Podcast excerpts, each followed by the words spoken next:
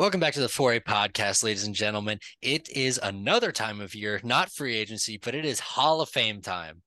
Every year, Hall of Fame ballots come out for players that retired 5 years ago or plus that are still on the ballot. But in this situation, we are going for the contemporary baseball era ballot. So what's happened is 16 voters have elected 8 players that they're going to vote on in December of 2022, that they're going to decide, are they going into the MLB Hall of Fame or not? In order to get in, they need to receive 75% of the voting. So they'll be voted on December 4th at the baseball winter meetings. And these players include Albert Belle, Barry Bonds, Roger Clemens, Don Mattingly, Fred McGriff, Dale Murphy, Rafael Palmeiro, and Curt Schilling.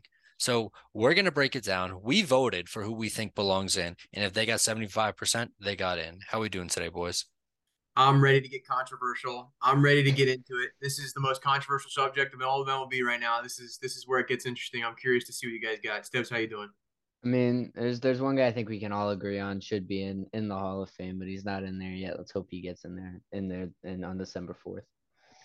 Yeah, so this winter meetings, you know, there's a chance to undo what a lot of people claim a disjustice to be, and not putting Barry Bonds and Roger Clemens in the Hall of Fame.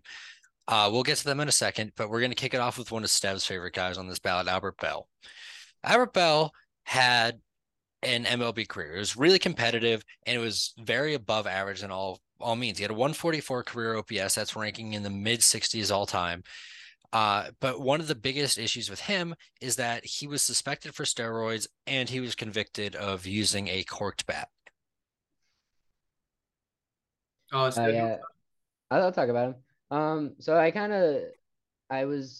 when I was younger, I started playing MLB The Show, right? And there was this Albert Belle card, and I was like, it was a good card. It was a solid card. But then I kind of like went in and I researched him. He's a 5-time All-Star, 5-time Silver Slugger.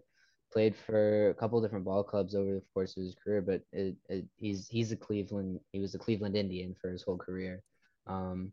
So I mean, it's you have the corked bat and you have the steroids, which he was never fully convicted of. But He batted .295 over his whole career, which is respectable throughout an entire career, and He's just a player that I feel like no one talks about that much throughout the community, but he's a very solid player. Yeah, I think Albert Belle had arguably, I mean, not one of the best, but a very good peak in baseball. Unfortunately, Hall of Fame is very hard to get into. It's the Hall of Fame. And the voters, they vote along the lines of milestones, not peaks. And I just don't think it's enough for him to get into the Hall of Fame just because they look for these full careers. And in a career kind of plagued with a bunch of problematic stuff and a career only being 12 years, I just don't think the sample size is enough to get Belle in. But I think that Brad's got an interesting take coming up here. I don't actually have an interesting take, to be honest. I think you point out the fact that his career was really short, and that really does hurt his Hall of Fame campaign. Like, he only played 1,500 games. And if you look at 1,500 games, that's less than 10 years cumulative of MLB game time, because 160 games, 10 times, 1,620 games. Another issue with him is that he had to retire early due to osteoarthritis in his hip. Obviously there's external things that you necessarily can't control, and that was one of the things you can't control. And you could look at the sample size, what he did in those 10, 11 years, and it was a very good sample size. 1994, 1996, finished third in MVP voting. But I just really think there's a lack of substance there. And there's like clear evidence, specifically written by Buster Olney, that he just wasn't a good clubhouse presence. And obviously it's more of what you did on the baseball field is what gets you into the Hall of Fame. But I think as we're going to see, not necessarily in this example, but with future guys that we're about to talk about, we're going to see that a lot of off-field circumstances, situations took place, and that's why they're not sitting in the Hall of Fame today. Sure. Yeah. Do we want to recap the results, or are we going to do that afterwards? So to kick us off, Stevs, where'd you go on this? With Albert Belle? Yes, sir. I had him in the Hall of Fame. So Aiden did not. Aiden not here with us today. He's feeling under the weather. We wish him our best. He'll be with us next week. Aiden had a no. I had a no. Tom? I had a no two, right? I want to make sure. Yeah. Yes. Okay. Good. Yeah. So with that, Albert Belle does Albert not Butt. Get in. Albert Butt does not get into the Hall of Fame. But what we did do is we reached out via Twitter and TikTok, and we asked you guys, the fans, to fill out your Hall of Fame ballot for us. And as a result of that, he still doesn't get in. 25% said yes. The other 75% said no. Moving on, Tom, this is your guy. Take it away. Barry Bonds, the greatest player to ever wear a baseball jersey. We're talking 7 MVP awards. I mean, if we break that down, that means he was the best player in all of baseball, or at least the league, but I argue all of baseball, for 7 seasons of his career. We want to talk about PEDs making him a one-dimensional player. He has 8 Gold Gloves. Man, did the roids slow him down on the bases? 514 stolen bases. Man, the roids must have affected his power. He must have swung and missed a lot. Barry Bonds has the greatest plate vision of all time. He has 2,558 career base on balls, led the league in walks 12 times, led the league in on-base percentage 10 times. I could go through the list. He led a lot. He was on top. This is a man in a boy's game. He was playing video game numbers. In his 22-year career, he only struck out 100-plus times once, which was his rookie season. I think even if we are considering his steroid use beginning in 2000, like many people would consider him beginning his steroids, most people like to divide Barry Bonds in like 2 different careers, post and pre. In his pre-steroid career, he still had 3 NL MVPs, 8 Gold Gloves, 448 home runs, and the highest score in baseball for 6 of those seasons. So the idea that steroids was the only thing that made him better, which would be the only argument against Barry Bonds being in the Hall of Fame, is completely invalid, because Barry Bonds has quite literally had 2 Hall of Fame careers in one. He's the cleanest guilty player in all baseball. I mean, he's never gotten caught. We all know. We all know. But he never actually got caught, which is interesting. And that just – I don't know. I feel like Barry Bonds is inexcusably a Hall of Famer, regardless of how you look at it. Barry Bonds was great for the game of baseball. I feel like a lot of people – okay, Brad Squints. But, no, he was great for the game of baseball. I feel like a lot of people gravitated towards baseball in a time where – it kind of felt like it was more of a slower paced game. And he kind of came out and he came out swinging. But yes, it's always going to be, he took PEDs, but like Tom said, he was never caught, which is the main, which is the main issue with the whole, he was a PED user. He was a steroid user, whatever. But Tom's right. He had, before 2000, he had 3 MVPs. So that in itself is enough to get you into the Hall of Fame, I feel. Even, and not to mention his 4 MVPs after 2000. Yeah, I think the question here isn't, was he a good enough player to make the Hall of Fame? I think he's arguably the greatest player of all time. 100%. It's just... is what he did off the baseball field enough to tarnish his chances and tarnish that legacy? Because you can't look at the Washington Post had it as divided before 1999 and after 1999, because that was when it was rumored he started Jason. So you have to look at his career in 2 segments, right? I take everything after that from 1999 on with a big grain of salt. And I think that's fair to do. Because you see, like, the complete body transformation, the complete change in play, in style of play. Like, Tom, you said he finished with how many stolen bases? 514. And by 1998, he had 445 of those. So you can see that, like, over the last 7 years, you know, he wasn't really stealing any bases. It's also age, if you got to take that into account. Yeah, but you have to look at, like, the regression. Like, he's pretty consistently putting up those stolen base numbers. And I'm not here to say whether he took steroids or not. I think there's a pretty defined answer to that question, whether it was proven scientifically or not. And it's, if you look at his career before steroids, 99.6 career WAR. That's pretty good. You know, I'd take that on my team. He hit 411 bombs and won 3 MVPs. But the issue with Barry Bonds is he was hated. He was Like, everyone in baseball despised that man because he had a horrible character. He was beyond rude to teammates, media, anyone else in between. He just focused on himself, and not in the way you want to contribute the team. He promoted solely himself. And because of that, he was hated throughout all of MLB.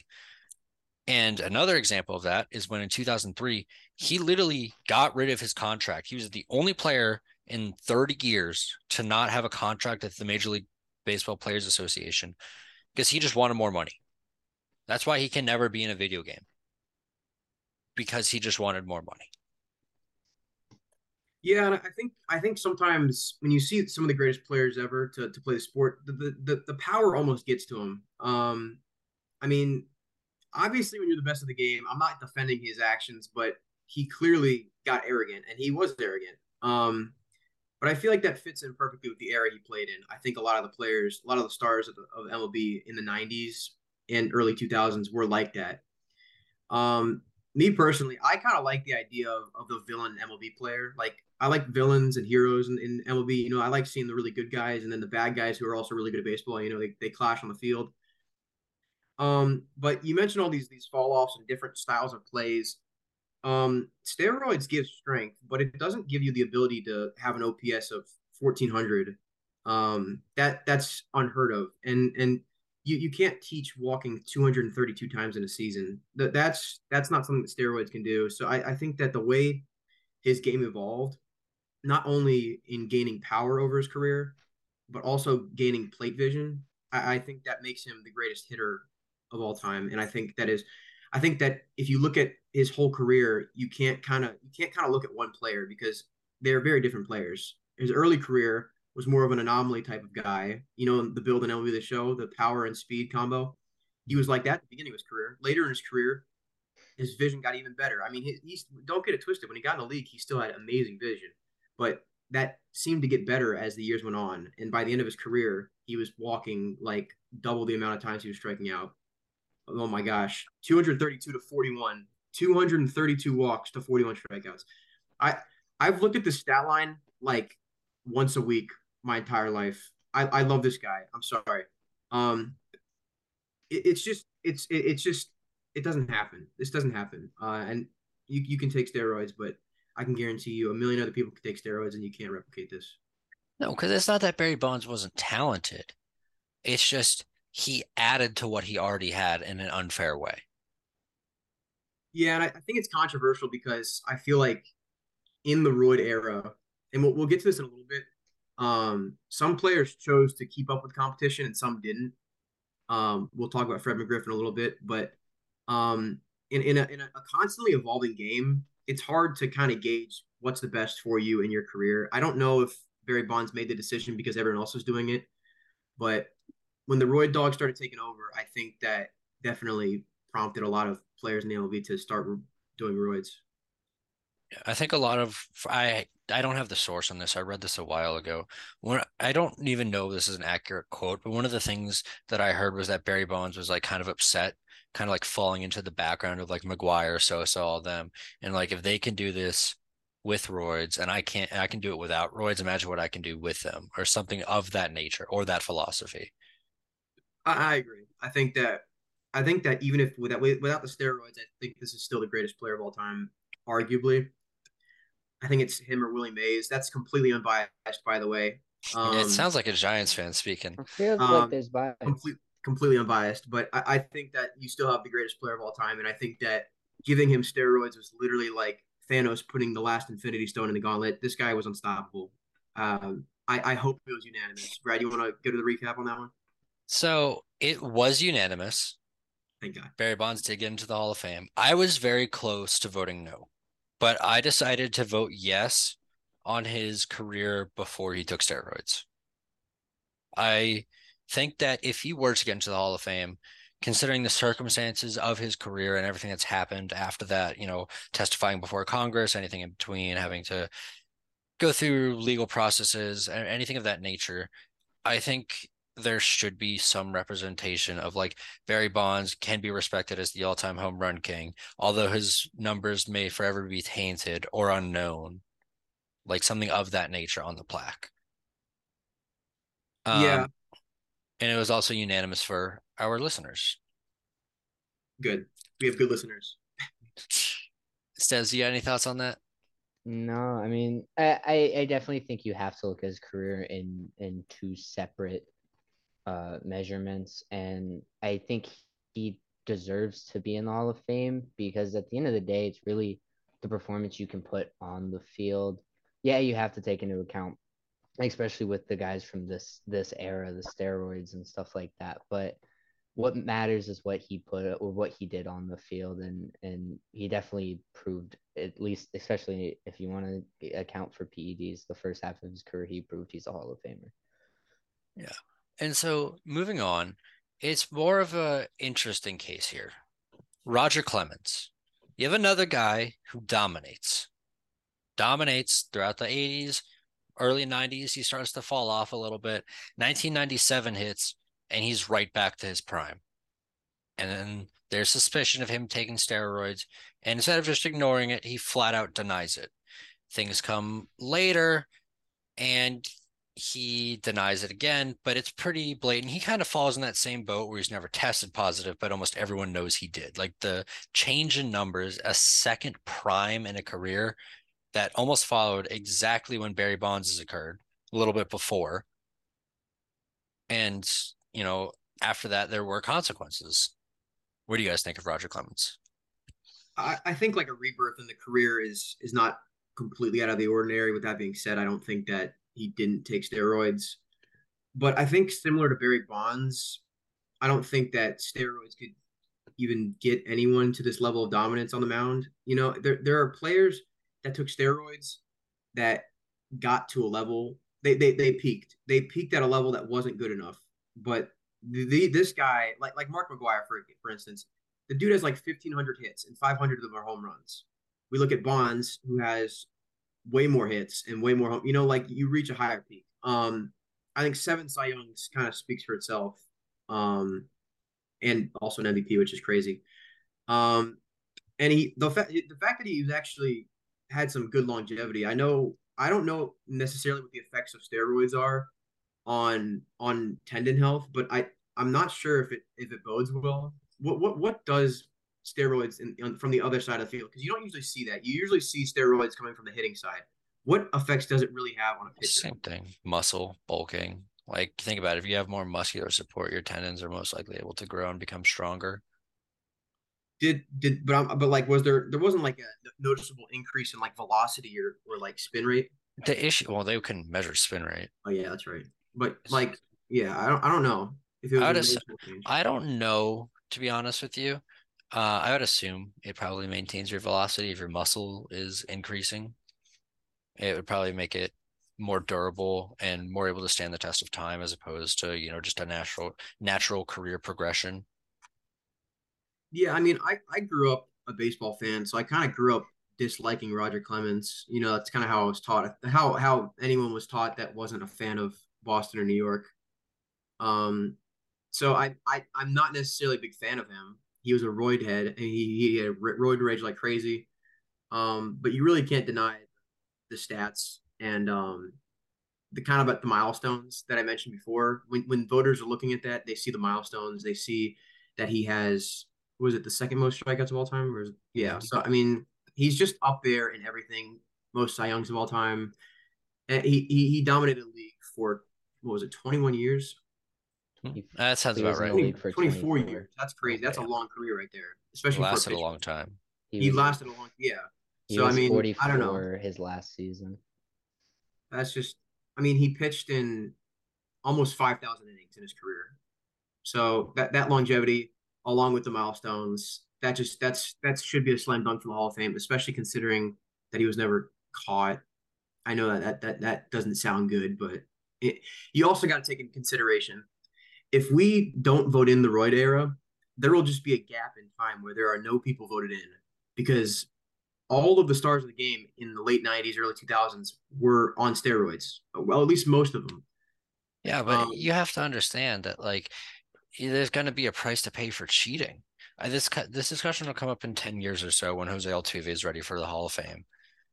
And these guys, they got an unfair advantage. Whether you put it that way or not. We'll hear about it with Fred McGriff. Like, these guys were elevated above others. Like, every team had someone taking steroids, but the people who chose to play regular got punished because of that. That's not an accurate reflection of the times for the everyday player. It's a reflection of those who were very good and took steroids to maintain very good. Yeah, and I think that it does more to make other careers seem worse than it does to propel careers forward. The good careers we saw. Mm-hmm. The whole steroid era is very controversial because you have nearly probably a fifth of the league probably doing it. I mean, give or take, and get to completely knock out that part in history, because the commissioner of baseball during that time had a choice to make. He could either put his foot down, or he could let the kids play with their really strong muscles that was entertaining for the fans. Because the MLB was in a dark period before the steroid era began. If we remember that, there was a bit of controversy in the MLB whether it would even continue at the same rate. I would say that the steroid era brought baseball back, and to forget the faces of that renaissance is bad for baseball. So I think that remembering the best players, and only the best, in Roger Clemens, I think that makes sense. I think he has to make it in. So, that was a long speech. Yeah. Well, yeah, he had some points to make. So the thing with the steroid era is that even if the players are not elected into the Hall of Fame, the steroid era will always be a part of the Hall of Fame. Like the 98 home run chase, although Sosa and Norm McGwire will make it into the Hall of Fame, they will always be in the Hall of Fame. Like, that home run chase will be there. I think Barry Bonds' MVPs will always be there. You can't tell the story of baseball without the steroid era, but the Hall of Fame doesn't always have to tell the story with the players. It should tell the story of the players who played fairly and also didn't have beyond horrible legal repercussions outside of baseball. Roger Clemens was tried on counts of perjury, false statements, and contempt of Congress. Thankfully, he was found not guilty, but you don't really want a guy in the Hall of Fame being charged on counts of perjury in any way, lying under oath. And he committed adultery, which is grooming a 15-year-old to have a long-term relationship. So even though I think there's a good argument for his baseball statistics to be in the Hall of Fame, you also have to understand the quality of character you're putting into the Hall of Fame, and that is not precedent for being a Hall of Famer. So I voted no for Roger Clemens. Yeah, I wish I knew that. I mean, I put my research in on the statistics behind it, but I didn't really look into, I probably should have done this for every player because this class is so controversial. I probably should have searched in player name controversy and just saw what happened. I knew that he was a bad person outside of baseball. I didn't know he was that bad. Yeah, I might change my vote around, but I'm curious as to what the votes actually look like.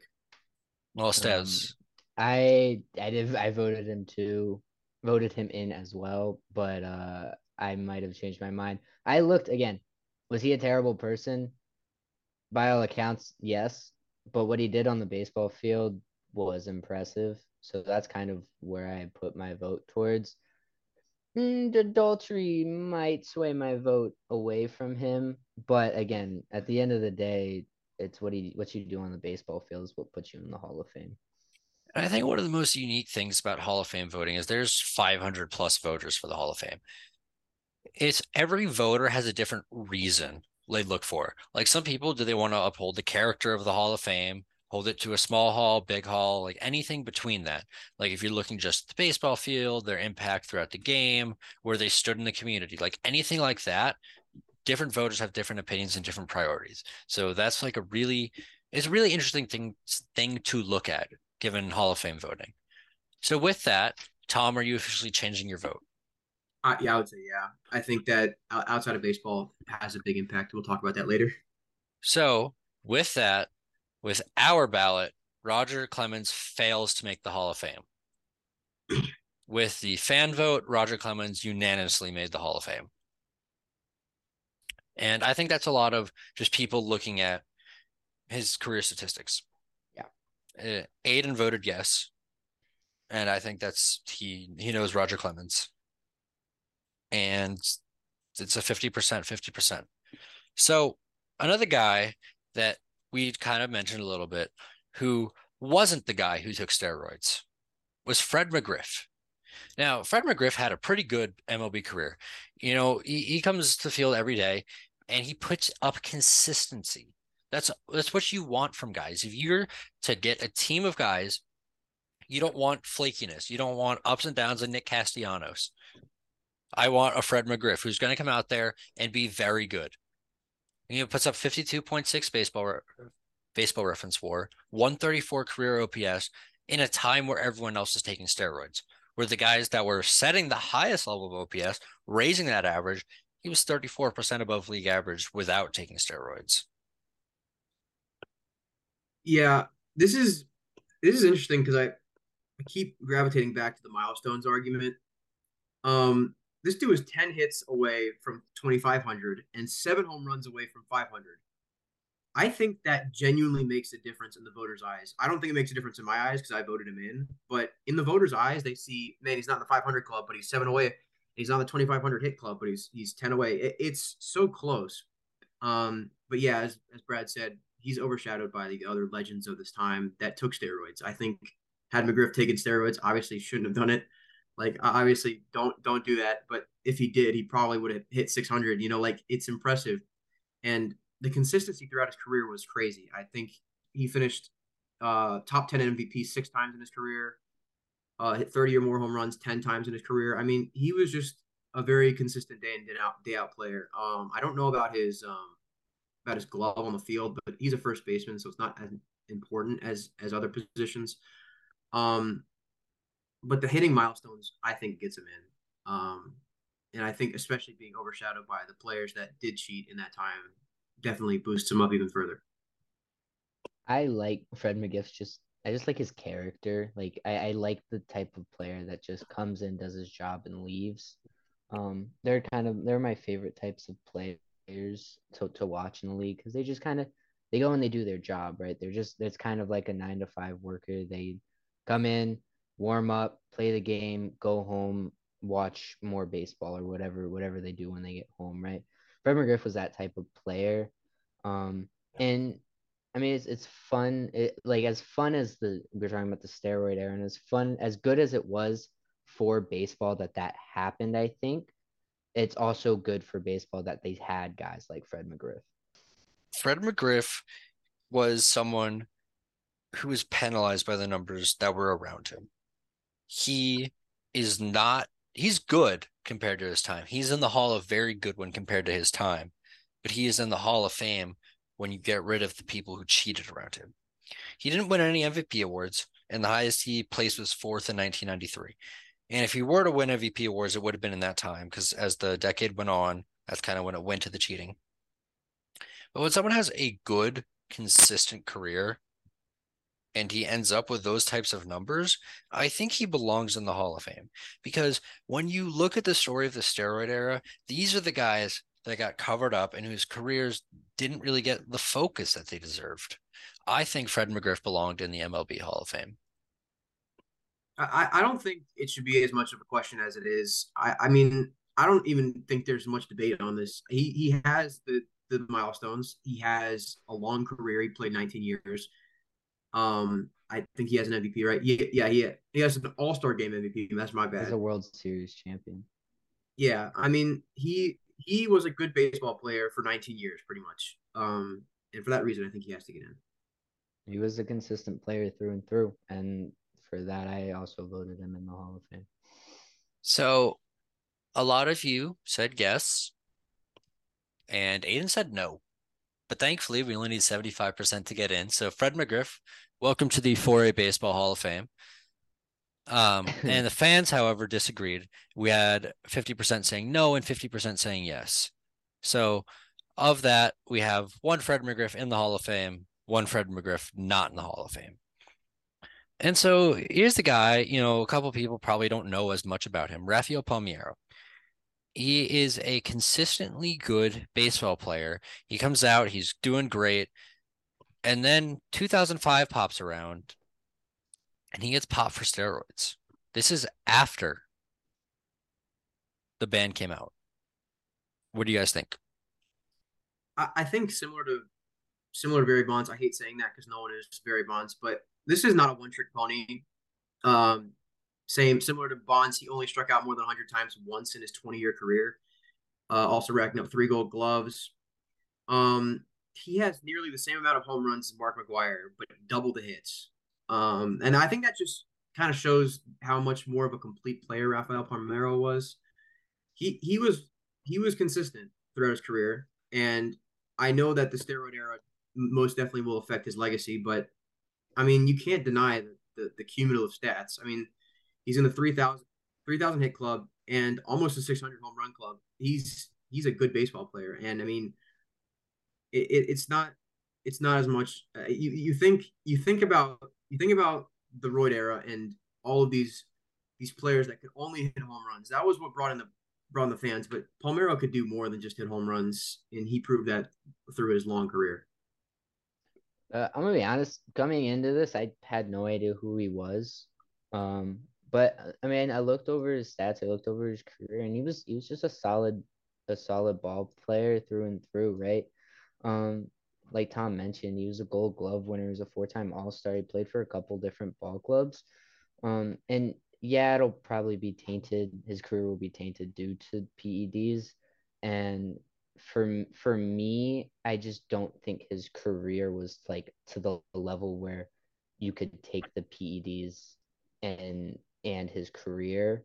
Like, he had to be, for you to make the Hall of Fame, in my opinion, you needed to be a once in a generational, like, out of this world player with the PEDs for them to like not even matter, because you would have been good as is. He was a good ball player with PEDs, so what would that have made him without them? Yeah, and he put up 10 years of a 900 OPS or better with one above one dotter, and like, look at that. That's a Hall of Famer right there, right?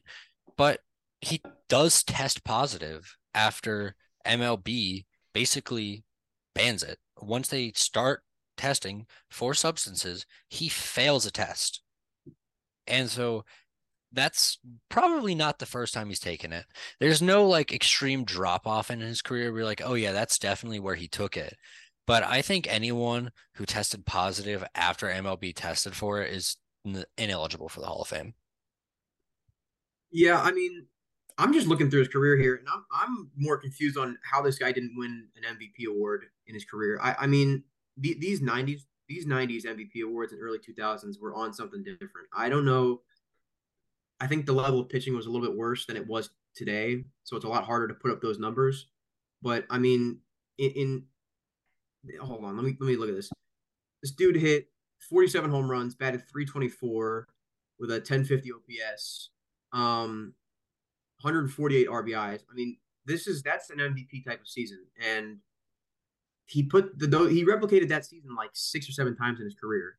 I don't think PEDs do that, and I think Palmeiro is one of the examples of the Royd dogs that actually do deserve to be in the Hall of Fame, just because he's done it for so long, and he kind of just proved that it wasn't just the end of his career when he got caught. Kind of kept going afterwards. He hit more home runs and more hits than all of the other Royd dogs that just used it for home runs. And I think that he's a more complete player than anyone else. So looking at the voting, just to talk about that 1999 season, that was the year that Pudge Rodriguez won the MVP award. Yeah. He put up a really good offensive season as a catcher, obviously, another guy that took Royds. Yeah. Put up a good season as a catcher, and he probably won the MVP, but he only won by 13 points. He didn't even get the most first place votes. You know who did? 99 Pedro in 99 was crazy. Yeah. So back to Palmeiro. I voted no. Tom voted yes. Stavs, where did you stand on this? I voted no as well. So with that, he fails to get 75%. So Rafael Palmeiro is not a 4A baseball Hall of Famer, and none of the listeners voted for him. So, man, was it just me or did they vote? It was just you. Oh my! Probably gosh. Majority because it's just a name that people don't like. More like relax or like chill. More like just kind of casual fans don't really know his name, right? Mm. Yeah, transitioning into another guy that most fans, I hope they know, they should know for his very good 1980s was Dale Murphy. The 1981-1982 NL MVP, Dale Murphy had a very good baseball career, but nothing exceptional. What do you guys think? I completely agree with that. I don't think you can put him any better than a really good career. I think people see two MVPs and they see that, for the most part, two-time MVP winners are either Roy Dogs or in the Hall of Fame. I'm pretty sure that's the case. Dale Murphy is the exception, I think. I think that Dale Murphy, while having a great career and honestly having one of the better careers for the Braves in general, he's gonna make the all-time Braves. Look at that, but it's not enough. I know getting in the Hall of Fame is getting the MLB Hall of Fame is extremely difficult, and I don't think that Dale Murphy has enough to get in. 400 home runs is very good, and the two-time MVP is crazy, but you're only at 2,100 hits. You usually have to make it to at least 2,600 or have some crazy stat that sticks out to you, to the voters, and it just doesn't seem to stick out here. Played 18 years. His MVP seasons weren't as crazy as some of the other seasons we're talking about here. We can look at those races individually, but they were nothing that crazy. Stes, what do you think? I mean, you said it, right? Like, the MLB Hall of Fame is one of the harder Hall of Fames to get into. Like, you look at like the NBA and it feels like they let in pretty much anybody who's done anything somewhat decent in their career. But the MLB has so many players that are kind of like, they're just consistent. They have multiple MVPs. They were good for their whole career, and it doesn't really matter because they don't stack up to the rest of the competition, right? The rest of all these amazing players, right? The Hall of Fame is for the best of the best, and I don't think Dale Murphy cracked that. I think he was very good in a time in the era that he played, but I don't know if he was the best of the best. Yeah, and a lot of the 1980s was more of, you look at it like more of a pitcher dominant era. It's kind of more of a dead ball where there wasn't too many stars on either side of the ball, not too many pitching stars, not too many offensive stars. It was honestly a very balanced point in all of baseball. And I think even though in today's game, we're starting to, the stars, you can see them on social media or whatever. I think we're kind of back at that balanced point a little bit. But another thing is that we look at these 18-year careers, and no Hall of Famer is going to be eligible with a 6 or 7 year career. And we look at these long careers, and we look at them with such, I guess, we hold it to a higher standard because people don't play as long today. Most players aren't making it through those 18-year careers, and that's nothing to joke about. An 18-year career is very impressive by all means, any way, shape, and form. But an 18-year career at some point leads to becoming a collector, not a producer. And I think that towards the end, that's kind of what Dale Murphy became, because from 1988 to 1993, he was collecting some home runs, adding to that 398 total, but he wasn't really producing besides that. You look at his career wins above average, which is like WAR compared to league average. It's only at 16.3, which isn't great. Most Hall of Famers are around 30, if not more. So by that standard, and the fact that, he was good, but he was nothing great, I put him in the Hall of Very Good, not the Hall of Fame. Yeah, I couldn't agree with you more on that. I think that he was a good player, really good player. I think if you strip him of those two MVPs, he's not even in the conversation anymore. So I think that being the most impactful thing in his resume definitely is the biggest red flag for him. I think all three of us agree on that. He's a very good ball player, and he did his job for many years, but he's not a Hall of Famer. So Aiden did feel the same way on the situation, But surprisingly, our listeners felt differently. You all voted Dale Murphy into the MLB Hall of Fame. Was it unanimous or what? It was 75%. That's crazy. Oh, man, I'm curious. I think Dale Murphy was a good baseball player, and I think there's an argument for it. There's definitely an argument, but it's not the strongest argument. I would have to go back and like look a little bit more into the 1980s and the stars of that day, just trying to figure out like where did Dale Murphy stand? Because if you're not standing out like among the top 10, you know, feasibly, then you probably don't deserve a Hall of Fame ballot vote. If, in my opinion, like if at no point there was like a 5-year stretch where you were the guy or one of the guys, which Dale Murphy did have, then you aren't in my consideration for Hall of Fame. And so going next, we have a unique case in Don Mattingly. Don Mattingly had a very good baseball career with the New York Yankees. Funny enough, they won the World Series the year before he came into the league and the year after he came in, but never won with him. So sucks to be Don, never won one. But he's never had anything bad said about his character. He's in the charity, but there's a good career, and his managerial status really doesn't add anything to his Hall of Fame resume. I think you're going to hate me on this one because this is probably the one I'm going to disagree with you on. I'm going to say it just straight up. I think that Don Mattingly is a Hall of Famer, and I think that it's going to catch some people off guard because I made the same argument for Albert Belle in a shorter career. But this is a less problematic, shorter career in a player that has strangely similar stats to Keith Hernandez, who just got voted in last year. I mean, you got a guy, 9-time Gold Glove, one of the best fielding first basemen of all time. I know that's not necessarily the most important thing, but that reflects Keith Hernandez very similarly. He was like the hit king like a couple times in his career. You don't see players putting up 238 hits in a season anymore. I believe that was the season he won MVP, maybe the season before that. But he finished first in MVP, and then the next season, which is the 238 season, he finished second in MVP.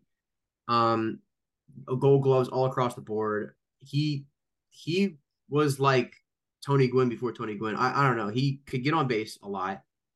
The dude was a slap hitter. I don't know. I think if you're comparing the cumulative stats of Hall of Famer Keith Hernandez, you got Don Mattingly beating him in home runs, batting average, RBIs, and you got him right next to Keith Hernandez on hits. And it's a very similar career, in my opinion. And, yeah, the OPS plus for Keith Hernandez in his career was 128. The career OPS plus for Don Mattingly was 127. I mean, these are very similar players in their style, in the way they play baseball.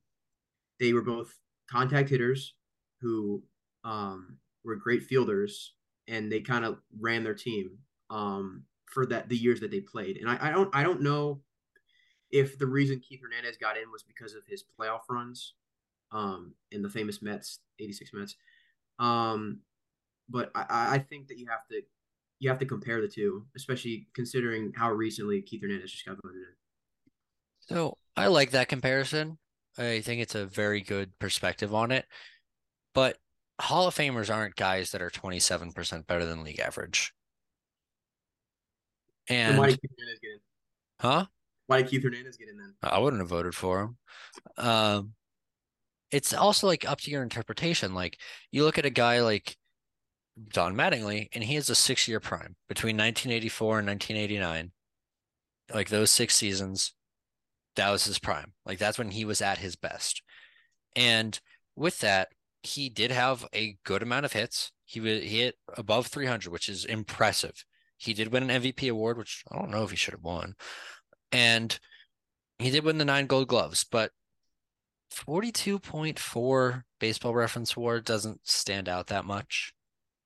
This is another case of Hall of Very Good. When you're in the time where offense isn't through the roof of the 1980s, to only be putting up a 127 OPS plus really doesn't, you know, wow me in any way, shape, or form. I think that Don Mattingly was, again, as you said, a leader of the New York Yankees, which is by any means, it's very impressive. There's nothing to take away from that. But on FanGraphs, like a 124 weighted runs created plus compared to that time, like he was nothing exceptional compared to league average. Yeah, I just think the only thing that's making me put him in the Hall of Fame is just seeing how Keith Hernandez got in. It's just I see too many parallels to not put him in. And I think that he had a good enough career. I think that the voters will look and see, and also weigh in the fact that his career wasn't as long as some of these other guys. 14 years is a long time, but obviously not a full baseball career.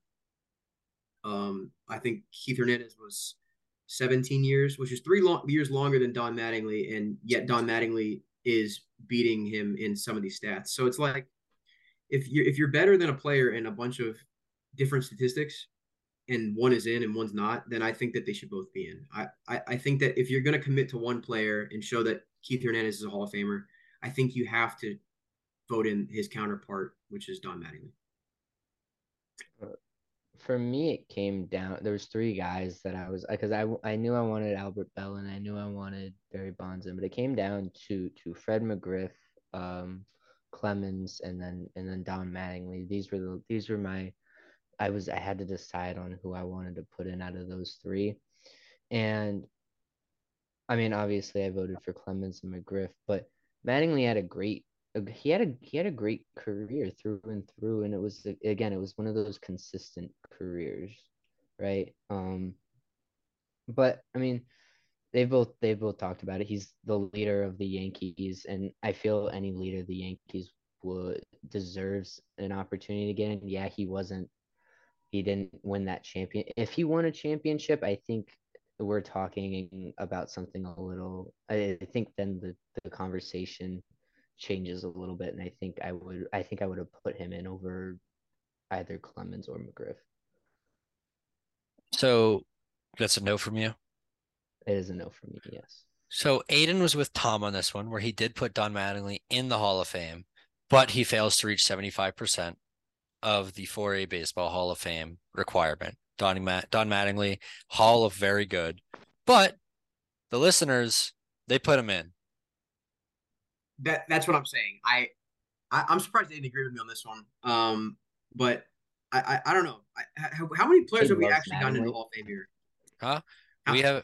We as the 4A Baseball Podcast have put in two. So it's difficult. Okay. Hey, man, at least the fans get it. Don Mattingly, I'm on the hype train. How many have the fans put in? The fans have put in 1, 2, 3, 4.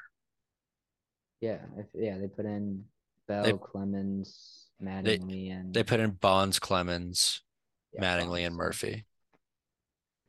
So, like, I think this is also, like, are you a big Hall person or a small Hall person? I'm kind of like, I think it should represent the best of the best. That's fair. Yeah, I agree. I think that with that logic, I wouldn't have voted in Keith Hernandez, but he's an icon of the game too. I mean, I think growing up, my dad loved the '86 Mets, so I think growing up reading about the '86 Mets and learning about this team and how interesting they were makes me more biased to those players. But I really do like those '80s players, like Don Mattingly and Keith Hernandez. So I'm a little bit biased.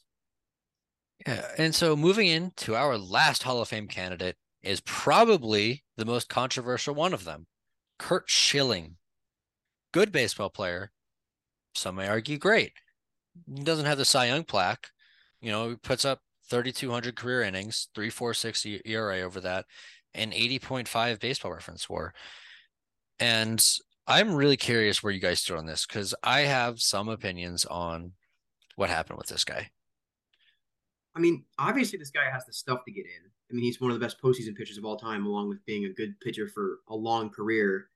The guy's just a nutcase. He's not going to get in. Getting into the Hall of Fame, like Brad said earlier, requires you to be a good baseball player and a decent human.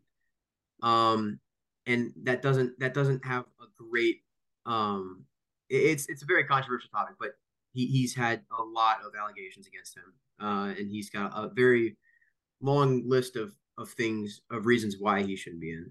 I know he has several reasons he should not be in. That's all I'm going to say. I mean, it comes down to like with Clemens, right? It was his stats kind of, do your statistics and what you do on the field outweigh how terrible of a person you are? I don't think Schilling's stats even remotely compare to how terrible of a person he is. Yeah, and I think if you just look at his stats, he's a Hall of Famer. Like, he was a bit more of a collector. Like, at no point could you say this was the best pitcher in Major League Baseball. I mean, that reflects on the fact he had no Cy Young awards. I haven't gone through the voting specifically. And I found it like he was a very anti-steroid person. He was even saying like Roger Clemens should be stripped of his 4 Cy Young awards after 1997, among other controversial quotes. But I think just a guy who was consistent over a long period of time belongs in the Hall of Fame. But someone who would not represent baseball in a productive and safe manner off the field does not belong in the Hall of Fame. Yeah, I don't think you can say it much better than that. I mean, the dude had a Hall of Fame career, and it won't be remembered as a Hall of Fame career because of the things that have happened outside of the baseball field. And I don't think there'll ever be a chance that the voters vote him in. There's just too much going against him at this point. So with that, you know, I think it's pretty clear where we stood on Curt Schilling. None of us voted yes. Aiden did. Aiden voted Curt Schilling into the MLB Hall of, or the 4A Baseball Hall of Fame. He's definitely looking solely on statistics, and to be honest, I looked solely on statistics too. But none of his stats were really eye popping to me that I felt he deserved to go in over anybody else. No, and that brings an interesting point. Steves, you genuinely think without the whole resume, you think that he is not a Hall of Fame player? Compared to the other players on this list, no. I mean, 3,000 strikeouts and being one of the most clutch pitchers of all time in the postseason, I think that's enough to even get you, like, unanimously in. I mean, not, like, unanimous, but, like, a vast majority. Compared to the other players on this list, no, I do not believe so. I would say I think the other guy on this list is Roger Clemens, and obviously he's not that. But yeah, the career Curt Schilling had is a Hall of Fame worthy career. It's worthy. Yes. But in my votings, I would not have voted for it. Curt Schilling will always be reflected because his name precedes anything about it. Because you know who Curt Schilling is. You know what he's done. And that's as far as I'll go into it. The voters agreed with us. They voted to say no to Curt Schilling. And with that, the 4A Baseball Podcast has its first 2 Hall of Fame inductees. The class of this point in 2022 is Barry Bonds and Fred McGriff. Two guys who, you know, Barry Bonds represents what the height of the steroid era was. He was a great baseball player who somehow got even better. And Fred McGriff is the guy who got undershadowed during this contemporary era of baseball. With that, thank you all for listening. We'll be here next week with 2 more episodes dropping into your feed. Be sure to follow us on all social medias at the 4A Podcast and have a good one. Peace. Medials.